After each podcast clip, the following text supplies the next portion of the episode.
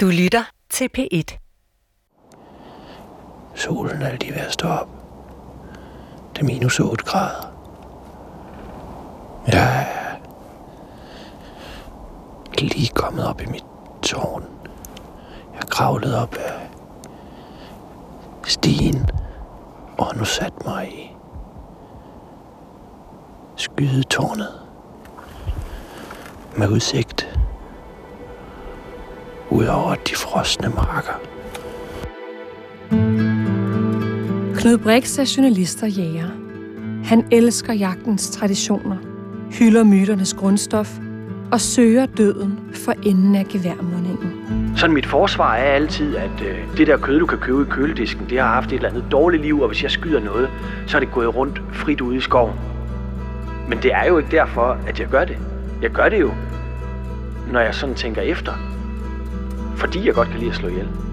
I fem udsendelser rejser Knud Brix i støvlesporene på de store forfattere, som også gik på jagt. Hvordan forsvarede de drabet? Hvordan besang de jagten og naturen? Undervejs rejser Knud selv på jagt i Grønland, Afrika, Sverige og på de danske jagtmarker for at undersøge, hvorfor han holder af drabet. Må man det? Eller er han en hæslig jæger?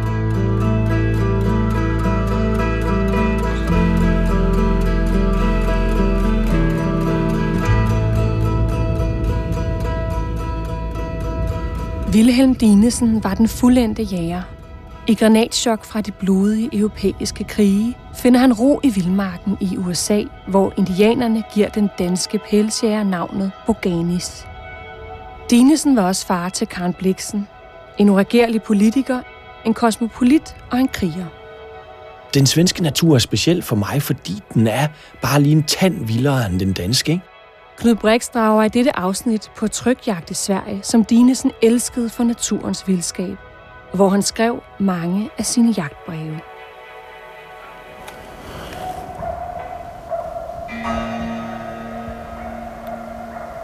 Den glammer i den frostklare morgen. Hun. Min puls dunker varmt bag huden. Blekinges tyste landskab er svøbt i sne. Det er tidlig december. Hvide krystaller på grenenes frosne fingre. Lige da jeg kravlede op i tårnet, kom der en dog og en kald. Og det må jeg gerne skyde. Men det var for langt ude. Jeg er på drivjagt. Jeg er lige kravlet op i en hugsit, et skydetårn træ. De næste timer skal jeg sidde musestille med udsigt over den bundfrosne mark og bagerst skoven. Der er en ganske tydelig veksel. Det vil sige en lille dyresti, hvor dyrene typisk vil komme. Ligesom vi mennesker søger de samme veje, så har dyrene også deres skjulte veje gennem skoven og jeg fantaserer flux om, at dyrene løber ud hos netop mig. Jeg lader op, fylder riflens kammer, fylder min lungers ballon med den krystallinske luft.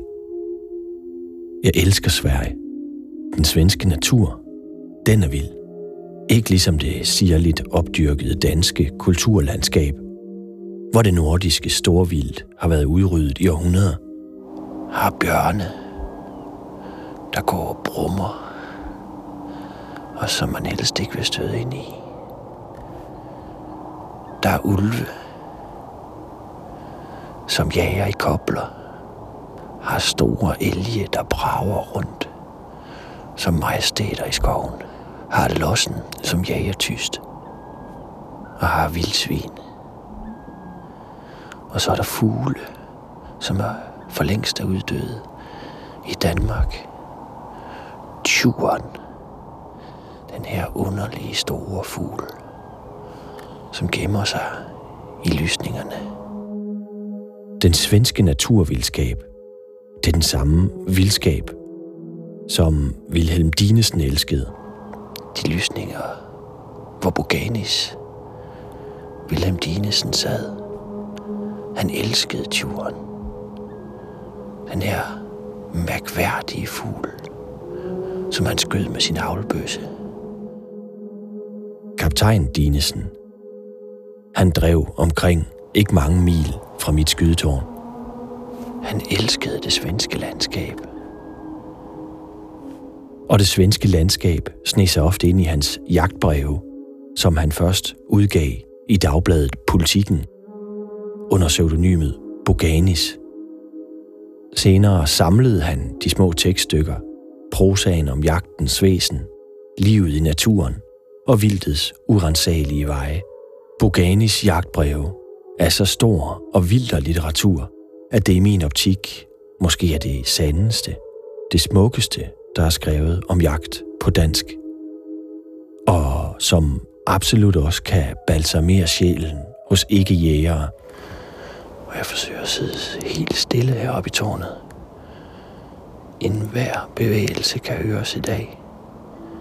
Det vil sige, at jeg kan høre dyrene. Men dyrene kan jo til gengæld også høre mig. Wilhelm Dinesen strejfede rundt i Skåne, Halland og Blekinge, alt efter jagtsæsonens beskaffenhed og dyrenes jagtbarhed. Siden Dinesens jagter i slutningen af 1800-tallet har den vilde svenske natur ikke ændret sig radikalt. Kun få timer fra kongens København. Det er København, hvor Vilhelm Dinesen tog sit eget liv. I en bjælke på et pensionat i Goddersgade hængte han sig den 28. marts 1895, mens hans datter, Karen, og hendes søskende gik uvidende rundt på Rungsted Lund, nord for hovedstaden. Et gådefuldt punktum på et liv vævet sammen af det mytologiske stof. Soldaten, bohemen, skribenten, politikeren, godsejeren, jægeren, Wilhelm Dinesen. Wilhelm Dinesen fik skudt jagten ind i blodbanerne som barn. På det østjyske renaissancegods Katholm ved Grenå i Østjylland blev Wilhelm født i 1845. I min egen barndom var navnet Boganis og Dinesen pseudonymer for eventyr. Jeg hørte navnet omtalt. Jeg vidste vist, at han var krigstræt. Han var flyttet ud til indianerne i USA, og at hans bøger burde stå i enhver respektabel jægers reol. Som barn drev Dinesen rundt i skovene nær Katholm, og han blev betroet gevær af sin far. Våben lå naturligt i slægtens hænder. Dinesens egen far, patriarken A.W. Dinesen, var selv krigshelt og forfatter. Han havde deltaget i treårskrigen og som frivillig i Frankrigs krig i Algeriet, hvor han skrev en bog om sine indtryk.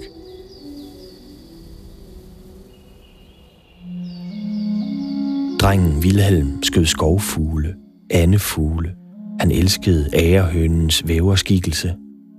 Og han havde dagdrømmerens tålmod til gedefiskeri. Han sugede naturens mangfoldighed ind.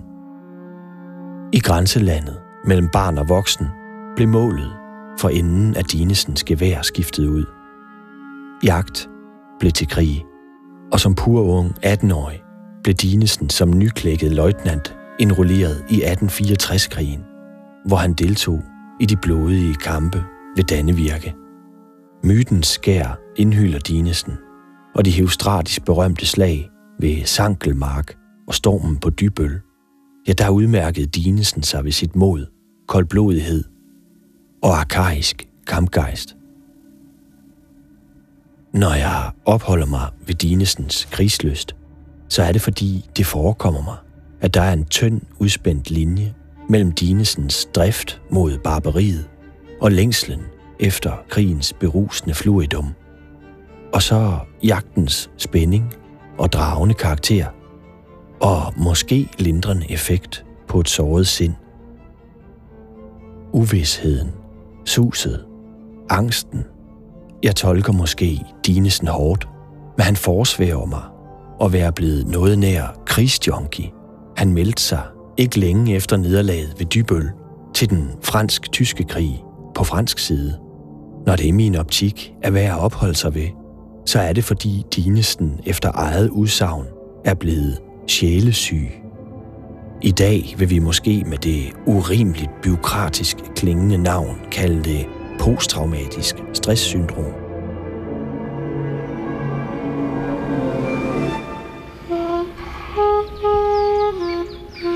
Men Dinesens flugt til USA, den nye verden, hans årlange ophold i de endeløse skove i Wisconsin, hvor han bor med Chippewa-indianerne, jæger af pelsjæger langt fra civilisationen, ja, der fungerede jagten, naturen, isolationen som hilende på hans flossede sjæl. Langt senere skrev han den umådeligt smukke og usentimentale skindring om sine år i urskoven under den lidt neutrale titel Fra et ophold i de forenede stater.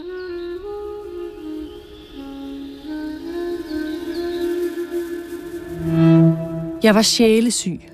Jeg havde deltaget i den fransk-tyske krig, set håbet om oprejsning fra 1864 glippe, havde derefter været tilskuer ved borgerkrigen i Paris.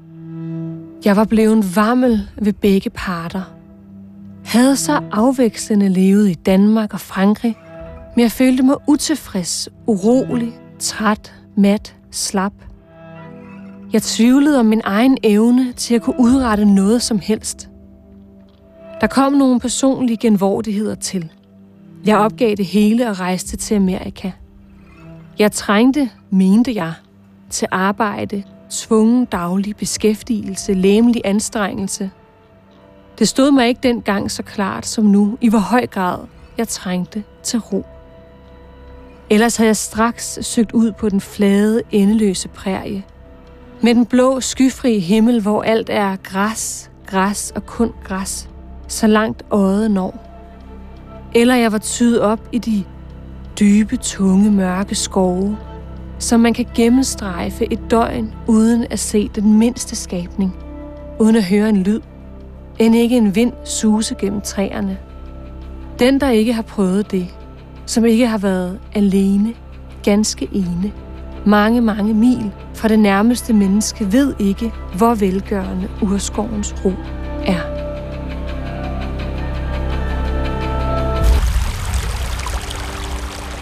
Efter at have drevet rundt på prærien i Nebraska, søgte Dinesen op langs Wolf River, op i Wisconsins stadig uberørte urskove. Han købte en træhytte, døbte den Frydenlund. Ingen bøger, ingen naboer, ingen distraktioner. Han beskriver, hvordan han i timevis bare lyttede til flodens rislen. Dinesen levede af jagt han blev pelsjæger og satte fælder, og neden for hans hus kom skovindianerne, chippewaerne, periodisk forbi, når årstiden var oplagt til hjortejagt. Stik modsat det herskende syn på den røde mand, fik Dinesen sympati og dyb respekt for indianerne, deres uberørte levevis, skikke og ikke mindst deres evner som jægere – Hans harme mod den hvide Yankees grådighed var også mildest talt atypisk for samtiden. Her fortæller han om amerikanernes udryddelse af bisonoksen.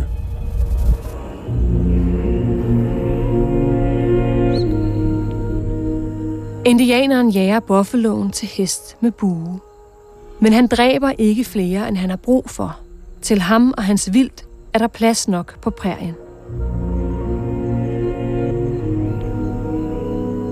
Mexikaneren, hvis blod er stærkt blandet med indianerens, jager også buffaloen til hest, men med skydevåben.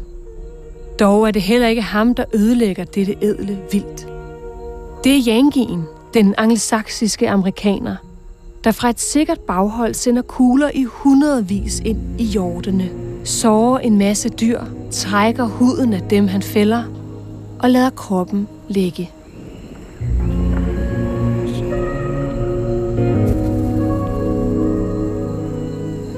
Men indianeren er dømt til at gå til grunde, forudser Dinesen.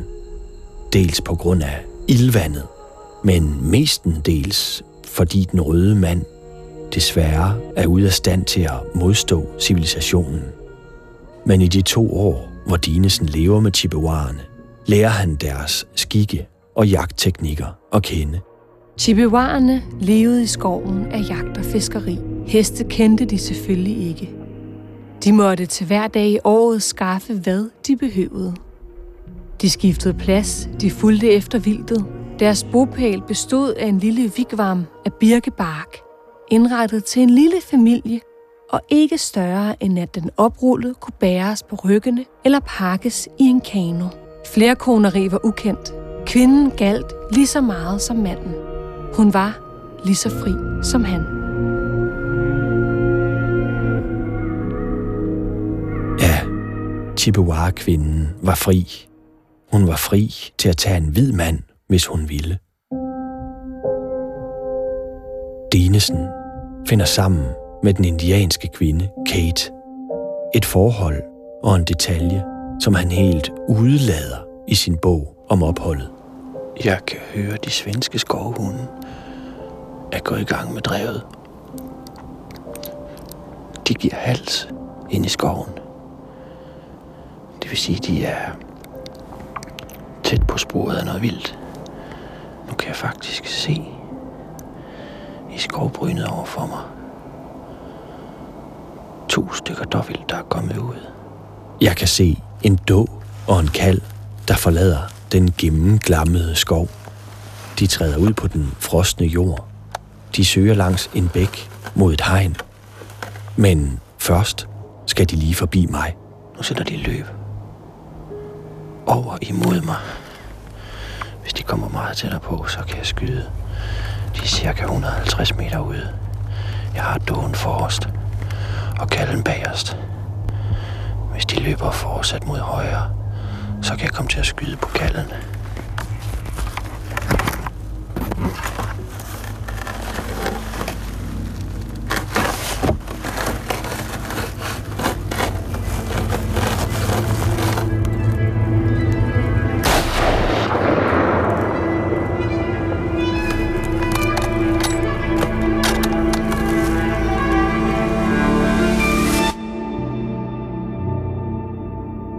Kaptajnen lærer at trappe, altså sætte fælder af indianerne. I min barndom satte jeg selv fælder med de gamle jægere i Bjerre med min far, farfar og ikke mindst den legendariske jæger i pastoratet, Ole Due. Min bror og jeg satte også fælder efter mor og rev, og ikke så sjældent var de fyldt med en snærende grævling – Spændingen ligger naturligvis i forventningen om, hvad der måden er i fælden. Det er ikke en sportslig form for jagt, men Dinesen, der var afhængig af føden og pelsen til salg, ja, han elskede forunderligt nok denne form for jagt mere end nogen anden jagt i sit liv i skoven. Han står lysende klart, når han beskriver sig selv drysse stryknin i en lunds kød. Han sætter den på en tilspidset pind – og med spændingen i blodet rygter han sine fælder for forgiftede ulve. Det er min barndoms uformulerede drømme om de sidste mohikaner, pelsjæger og eventyr vel sagtens.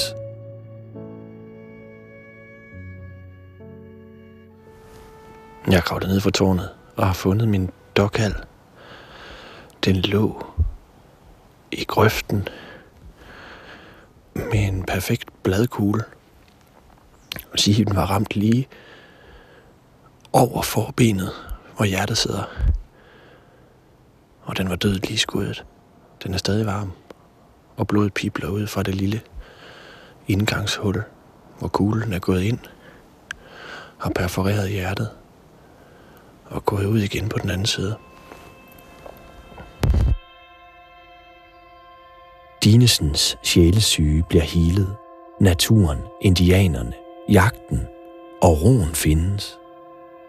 Men et telegram fra patriarken på Katholm flår ham efter års isolering ud af sit Sanadu. Hans mor ligger for døden. Kom hjem, lyder påbuddet. Dinesen forlader sin indianerkvinde, Kate. Hun er gravid i femte måned. Han sælger huset, sørger for Kate. Fornemmer måske det definitive ved afskeden og den nye ejer af hytten, Frydenlund, adopterer senere Dinesen og Kates barn. Hjemvendt fra urskoven kaster Dinesen sig efter forældrenes død ud i et voldsomt virke. Han køber godset Rungsted Lund. Han gifter sig, får fem børn, får et tilbageslag af krigsløst og deltager i den barbariske tyrkisk-russiske krig. Han stempler ind i politik, hvor han helt uhørt bliver valgt til Folketinget for Venstre, bøndernes parti, stik imod det naturlige valg i godsejernes parti Højre.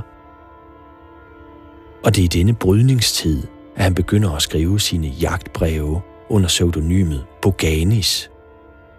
Og det i den nyåbnede socialliberale avis Politikken. Igen et uhørt valg, så langt fra hans naturlige politiske tilhørssted. Det poetisk klingende navn, Boganis, betyder hasselnød, og det blev ham tildelt af Chippewa-indianerne i skovene. Dinesens beskrivelser af naturen i jagtbrevene er slindrende og eminente. Jeg kan ikke undgå at lade mig beruse af den her beskrivelse af jægerens romantiske svenske dagdrømme.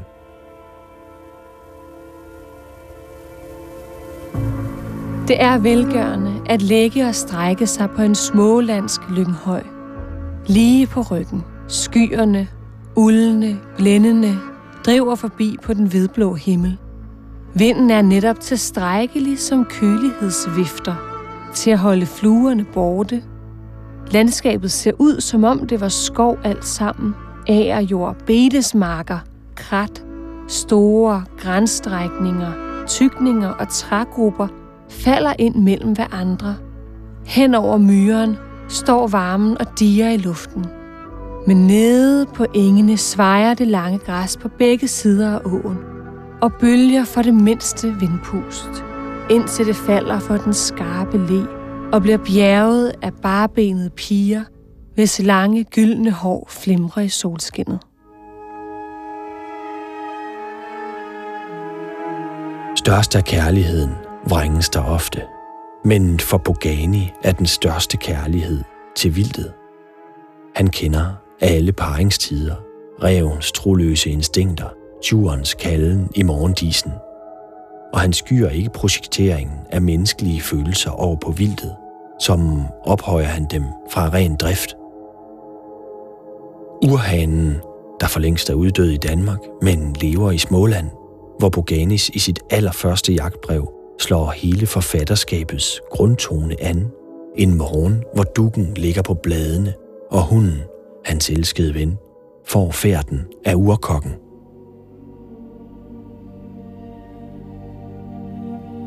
Urhagen ligger nu alene eller med en kammerat. Han foragter barnevrøvl og kællingesnak. Familieglæder er ikke hans sag.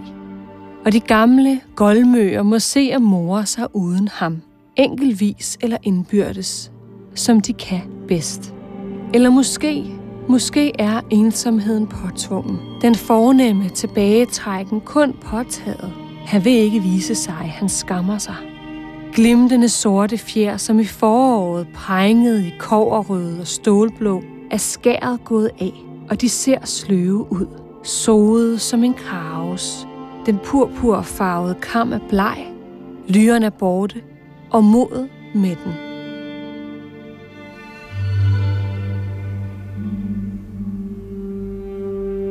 En beskrivelse, som nok passer på urhanen, men som måske også kalkerer kaptajnens eget sind. Hans pen berører både i urhanens flugt fra familieskødet og senere i samme jagtbrev en tangent i jagten, som jeg også at dømme ud fra aflejringer i mine samtaler med jægere gennem hele livet kan genkalde mig. Jagten som eskapisme. Afgrunden mellem hverdagens skamysler. Dinesen bliver helt instruktiv i sin beskrivelse af sorgløsheden, som begynder klokken 4 om morgenen.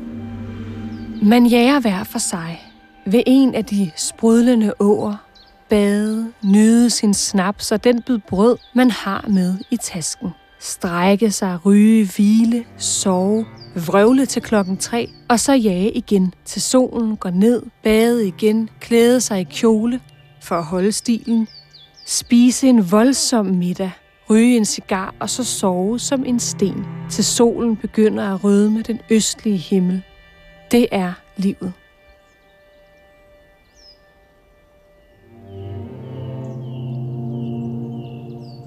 Der findes jægere, som instinktivt kender vildtet, forstår naturen, kan sætte egoet til side, flytte ind i øjeblikkets grønne væren, vente med rovdyrets tålmod. Boganis er en af dem. Dianas sande søn. Jeg er ikke selv en af dem. Jeg vil ønske, jeg var det. Faktisk er der ikke meget, jeg vil ønske mig mere, end at jeg kunne bøje min natur. Jeg har forsøgt at bilde mig selv det ind, men jeg mangler tålmodigheden. Den dybe, koncentrerede venten. Jeg falder i staver i skoven, går ofte ind i tanken, i stedet for at gå i et med underskoven. Min dyne ligger for tungt på frostkolde morgener, før solens første stråler. Og når jeg graver dybt under selvbedraget, ja, så misunder jeg naturbarnet. Jeg er nærmest skinsyg på dinesen, når han stråler på siderne. Jeg forstår ikke hendes gang i græsset, som han gør. Nok har jeg blodtørsten, der bruser i venerne, drabets instinkter og skarpskyttens øje, og mit medfødte held tilsmiler mig ofte, så jeg kan kompensere for disse mangler. Jeg kan tillære mig meget. Fejlagtigt kan det syne af jægerblod, fordi jeg forstår koderne og kan reflektere over instinkterne. Men det medfødte jægerhjerte, natursindet, det blev mig aldrig givet, som det gjorde med min farfar, min far og min bror, eller Boganis. Vilhelm, kaptajn Dinesen, han er større end den fuldendte jæger. Han besynger græsset. Han lader dyrene agere metafor for livet.